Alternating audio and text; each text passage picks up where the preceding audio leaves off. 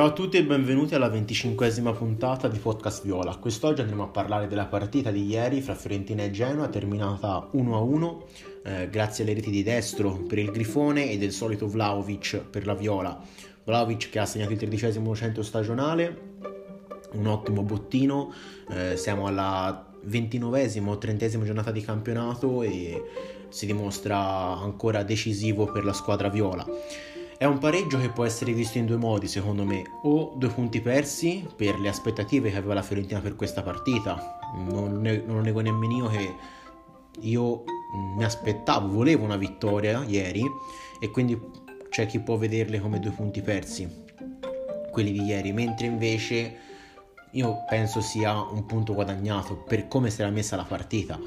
perché la Fiorentina si è ritrovata infatti in inferiorità numerica all'inizio del secondo tempo, dato che Ribéry ha fatto un'entrataccia involontaria, eh, certamente eh, non è entrato a far male, lo ha detto lui per primo, però è comunque un'entrata a martello che gli ha procurato il rosso diretto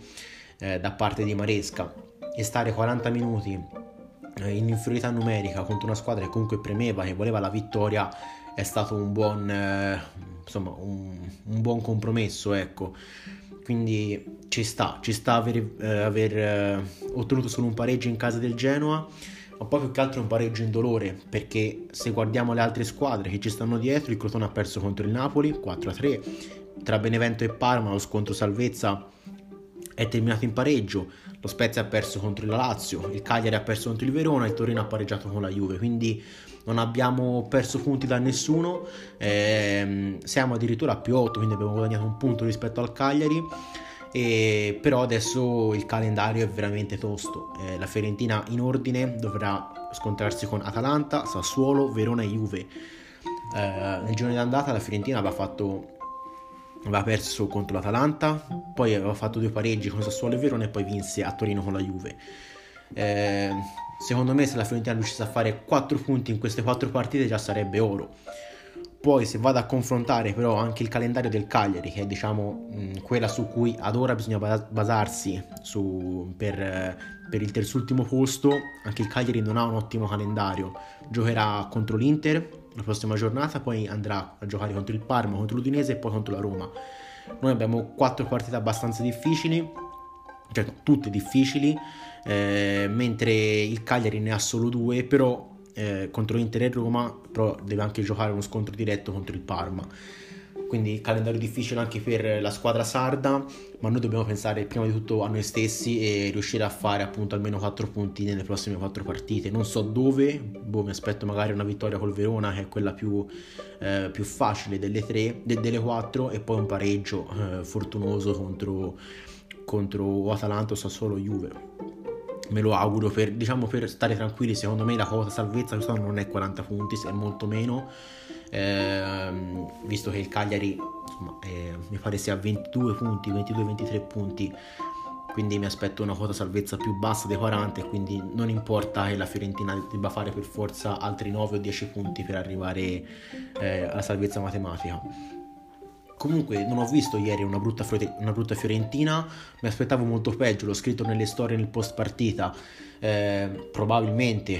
anzi molto probabile, eh, Prandelli è andato via giusto da dieci giorni, e quindi ci sta anche che la squadra abbia ancora mh, qualche, mh, eh, qualche idea di gioco ancora in, dentro di sé da parte di Prandelli,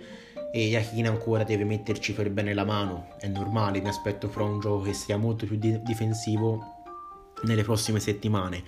Eh, ho visto un primo tempo in cui la Fiorentina ha attaccato con intraprendenza, anche buone trame di gioco infatti, eh, comunque cercava di giocare il pallone mettendo in difficoltà l'avversario con, con fraseggi stretti e rapidi. Poi nel secondo tempo ovviamente la partita era normale che fosse nettamente diversa, vista l'inferiorità numerica per tanto tempo. Eh, comunque la Fiorentina ha fatto un'ottima partita di sacrificio,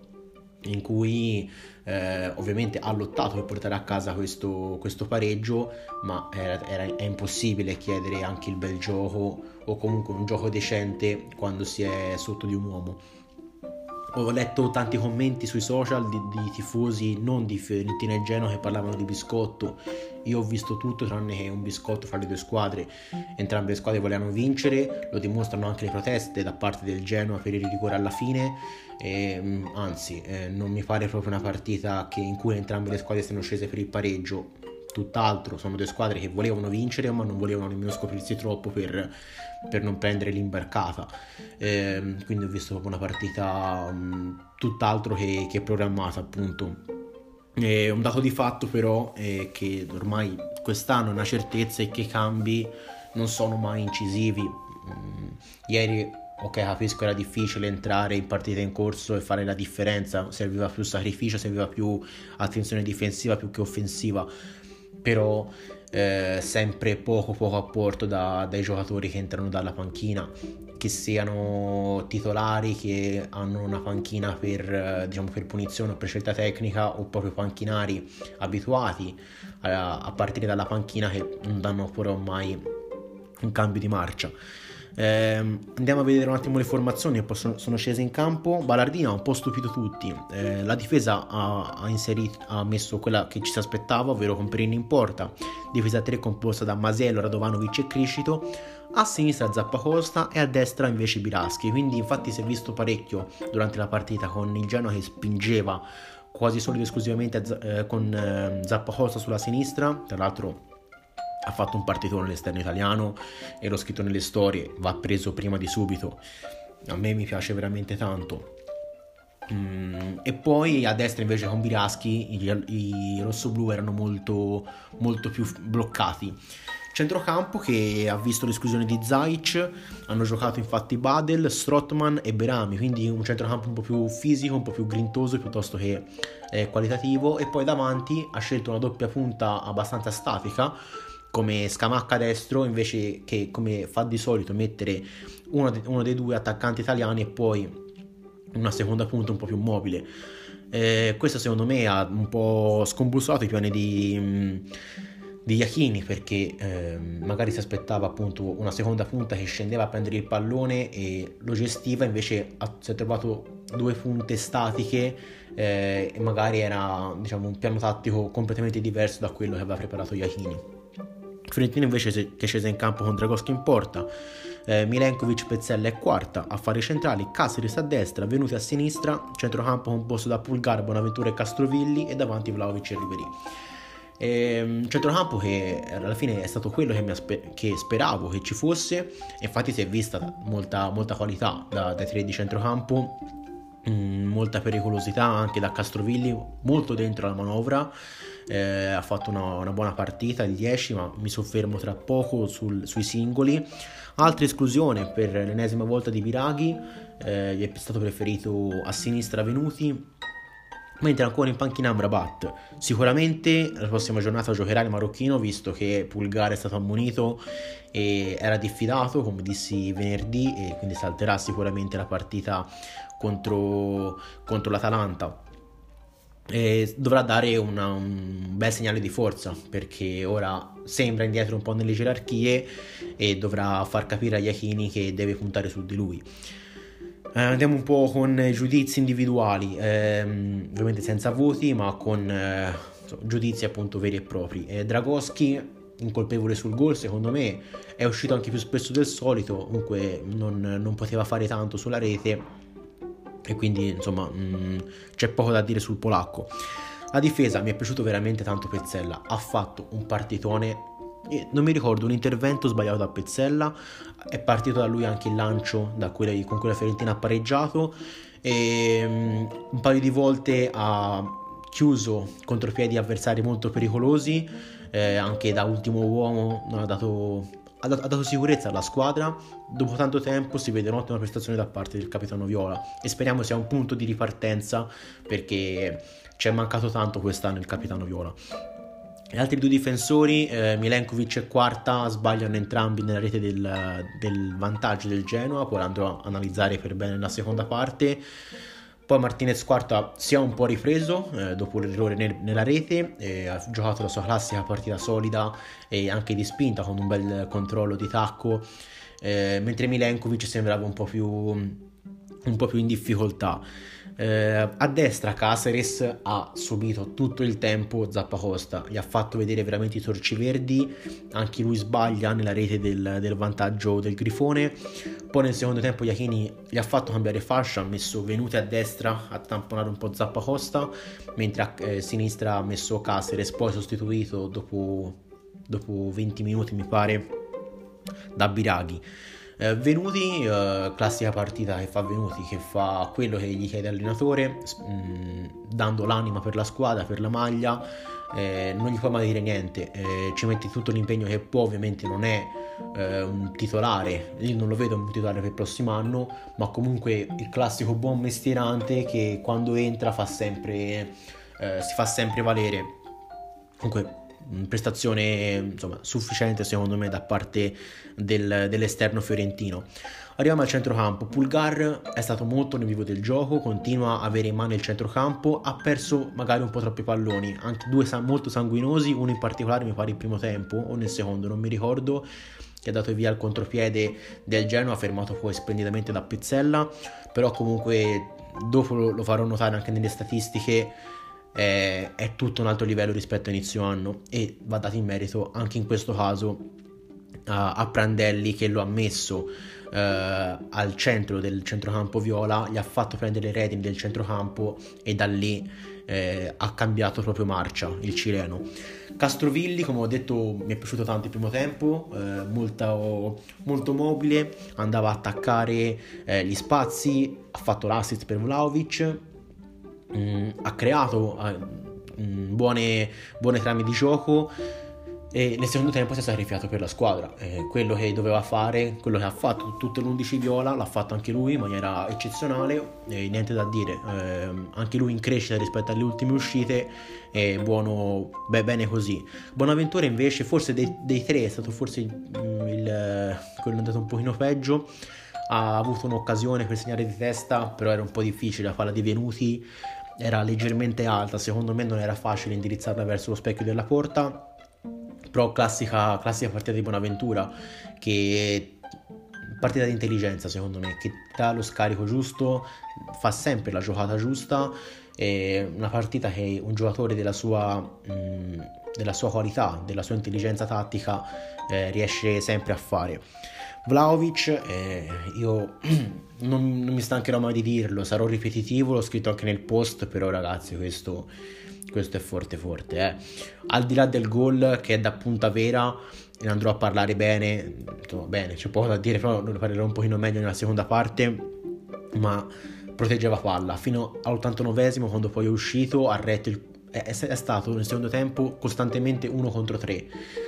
Ha magari sciupato sì un contropiede, però lo capisco, era, a parte che ci sono anche i difensori, eh? Non è che eh, può essere, la può sempre vincere l'attaccante, un uno contro uno, c'è anche i difensori che ovviamente hanno il compito di difendere, e quindi ci sta che ogni tanto un dribbling venga male o comunque sbaglia anche la giocata, ma eh, ha, si è dannato l'anima, ha andato su ogni pallone, su ogni contrasto aereo, e dava un punto di riferimento alla squadra davanti, e poi ha fatto anche quel gol lì, e c'è poco da dire, e l'ho scritto anche sotto un commento di A C F Fiorentina, questo ha fatto tredici gol in una squadra che ha al massimo cinque tiri a partita, tanta roba, tanta roba, io sono convinto lo metti a una Roma, a un Borussia Dortmund, a insomma una squadra con un gioco dietro che crea tanto, questo fa venti venticinque gol senza problemi, e speriamo di averlo con noi il prossimo anno, E, e che continui con queste prestazioni anche per fino, fino, a questa, fino al termine della stagione. L'altro,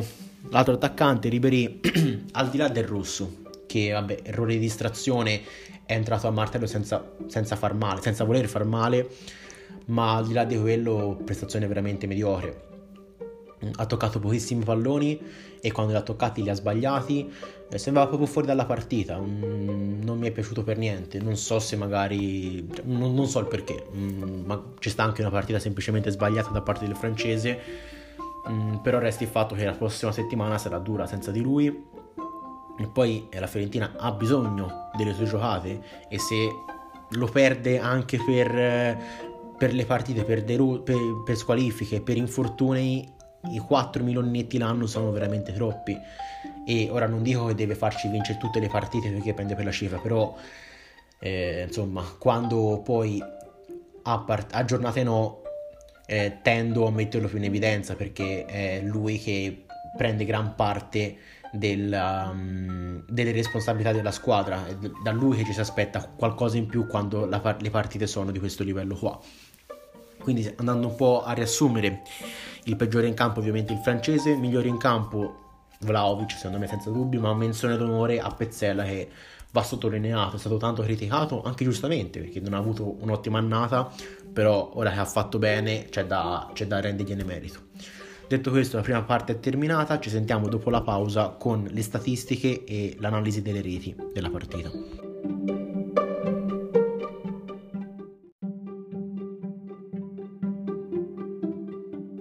Eccoci giunti alla seconda parte di questa puntata. Come sempre partiamo dal risultato prima di arrivare a statistiche e reti. Eh, partita che termina uno a uno eh, con le reti di Destro su assist di Scamacca e eh, gol di Vlahovic su assist di Castrovilli per la Viola.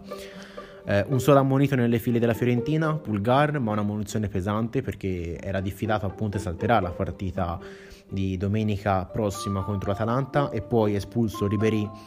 Eh, proprio appunto per l'entrataccia fatta nel, all'inizio del secondo tempo. Fiorentina quindi andrà, beh, andrà a giocare contro l'Atalanta senza due giocatori che ultimamente avevano preso il posto da titolare eh, nella squadra e che stavano, stavano avendo un buon momento, tolto la, la partita brutta che ha giocato Ribéry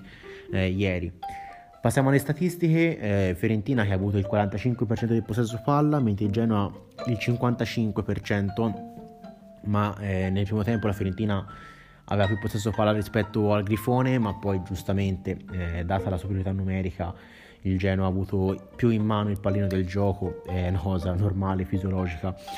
E per quanto riguarda i tiri invece, nonostante eh, la, la Viola fosse in dieci contro undici, eh, ha tirato otto ti- ha fatto otto tiri di cui tre in porta, mentre il Genoa ha solo sei di cui due in porta, quindi più tiri e più precisione eh, per, per i Viola. Genoa che però vince il confronto sui calci d'angolo, eh, ne ha tirati quattro mentre la Fiorentina solo due, ma le occasioni da gol eh, sono ancora una volta a favore della Fiorentina, eh, ben tre le occasioni per i Viola, eh, mentre eh, solo due per il Genoa. Eh, Fiorentina che ha una percentuale migliore rispetto al, um, al Genoa sui cross, ma ne fa comunque pochi giusti, ne fa tre su otto, mentre il Genoa ne fa quattro giusti su quattordici. Fiorentina che ha avuto anche, diciamo, più imprevedibilità sui dribbling, ne ha fatti di più, sette, mentre solo cinque per il Genoa. Di questi sette da notare che ne ha fatti tre o quattro, se non mi ricordo male, tre, tre Vlahovic, eh, quindi molto in forma il serbo ieri, non solo il gol ma anche protezione palla e, e qualità nella, nei suoi possessi. Fiorentina che ovviamente ha avuto meno passaggi rispetto al Genoa, quattrocentoventinove per i rossoblù, trecentotrentatré per i viola, ma eh, la precisione, la precisione siamo più o meno su quei livelli lì. Il Genoa ha avuto l'ottantaquattro per cento di precisione nei, pass- nei passaggi, mentre la Fiorentina eh, solo un punto percentile in meno, ovvero oh, ottantatré per cento.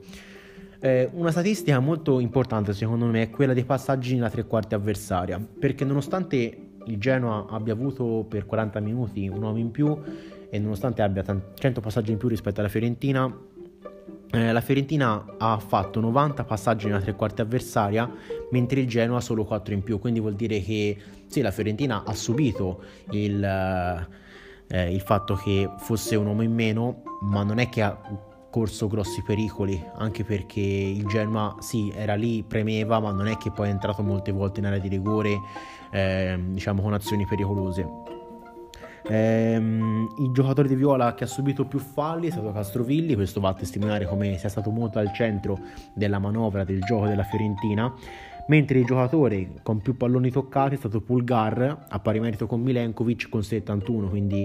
come ho già detto nella prima parte molto al centro del gioco Pulgar. È stato anche il secondo giocatore Viola con più passaggi, quarantasei, secondo solo a Pezzella con quarantanove, e entrambi con ottime percentuali, ottantotto per cento per l'argentino, ottantaquattro per cento per, per il cileno. Una cosa che voglio sottolineare perché ci tengo tanto è che dei quarantasei passaggi di Pulgar, addirittura trentadue sono stati effettuati in avanti, quindi questo vuol dire che mh, spesso e volentieri l'anno scorso e anche all'inizio di quest'anno, giustamente,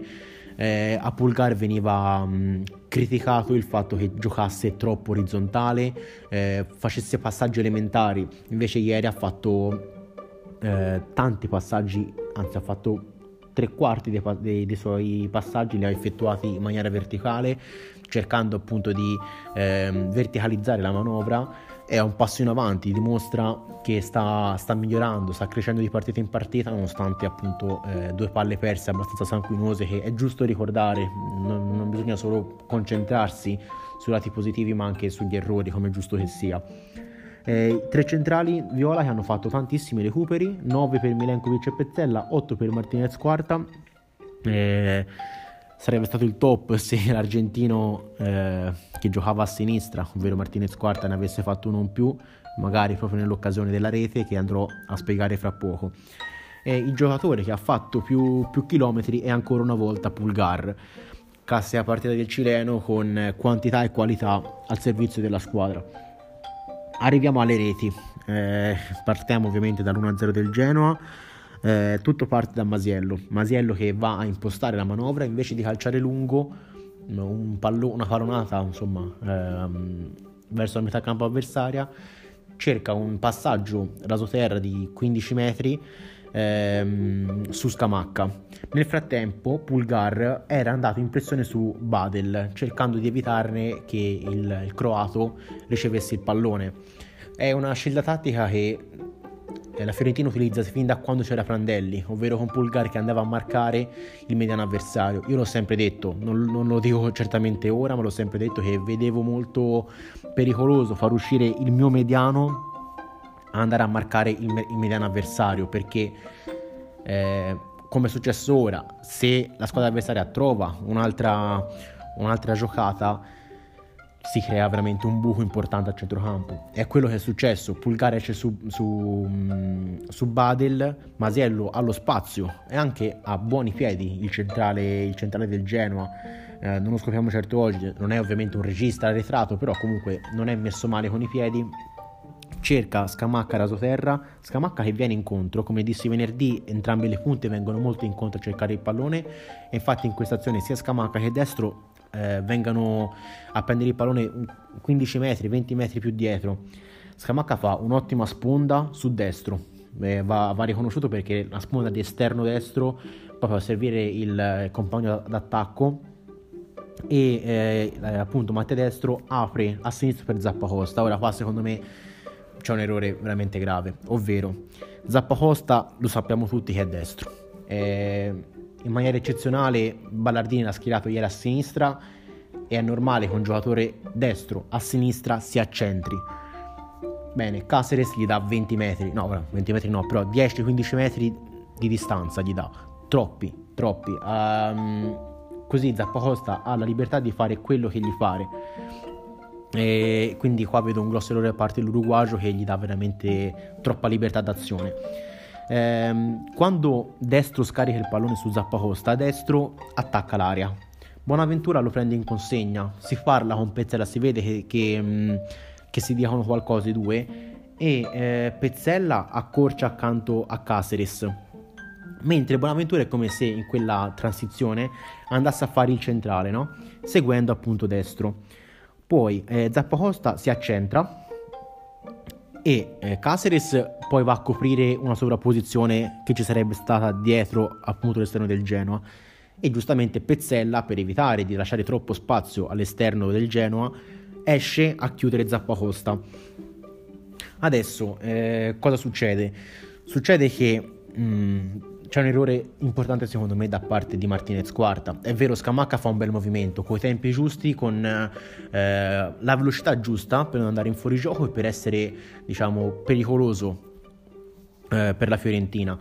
Viene servito splendidamente da, da Zappacosta, però Martinez Quarta si fa scappare il giovane attaccante italiano alle spalle. È un brutto errore, è un brutto errore. Magari sì, Venuti che era dietro, vedeva Scamacca che si inseriva, poteva chiamarglielo, però insomma te lo aspetti che un attaccante ti, ti parta dietro in quella circostanza. E quindi ehm, Scamacca fa un bel movimento e va a tagliare dietro, dietro a Quarta. E, però poi non finiscano qua gli errori, perché appena mh, Scamacca riceve il pallone, riesce a arrivare sul pallone. Se stoppate gli highlights, c'è cinque giocatori in area, tre del Genoa e due della Fiorentina. Questa cosa non si può vedere, non si può vedere. Infatti del Genoa c'era Scamacca col pallone, e Destro e Berami al centro dell'area, mentre per la Fiorentina solo Martinez, Quarta e Milenkovic. C'è un problema. Dov'è Buonaventura? Buonaventura magari pensava che il lancio di Zappacosta fosse troppo lungo e si è fermato. Ha lasciato andare ehm, Destro senza proseguire la marcatura.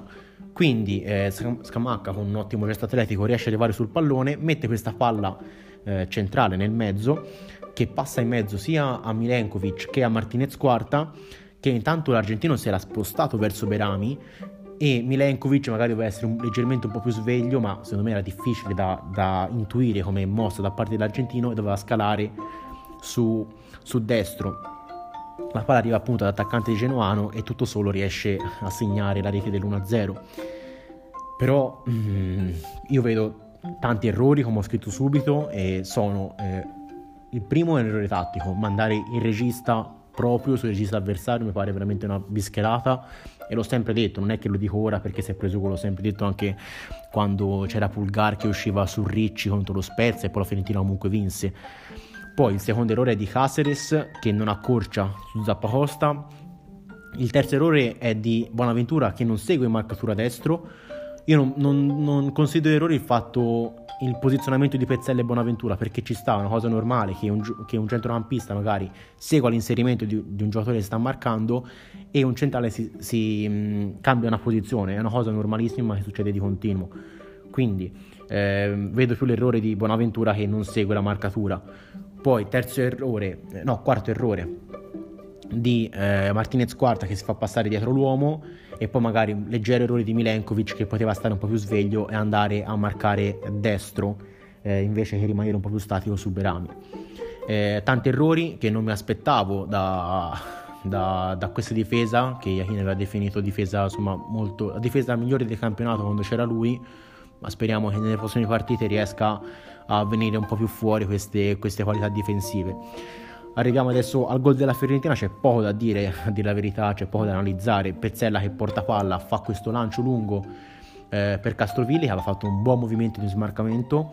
Eh, Castrovilli, pur essendo più piccolo, sia di statura che, di, mh, eh, che fisicamente rispetto a Masiello, rie- ci crede e va a colpire questa palla di testa, mettendo, servendo il pallone a Vlahovic, che poi fa un gol da attaccante vero, senza neanche guardare il, eh, la porta, quindi sa dov'è la porta. Calcia di prima intenzione di sinistro con un, con un bell'angolo che va a beffare Perin. Ho letto in giro un gol alla Gilardino, è vero, Gilardino faceva questi gol qua, defilati eh, con palla in diagonale a cercare il secondo palo. Eh, gran gol del serbo,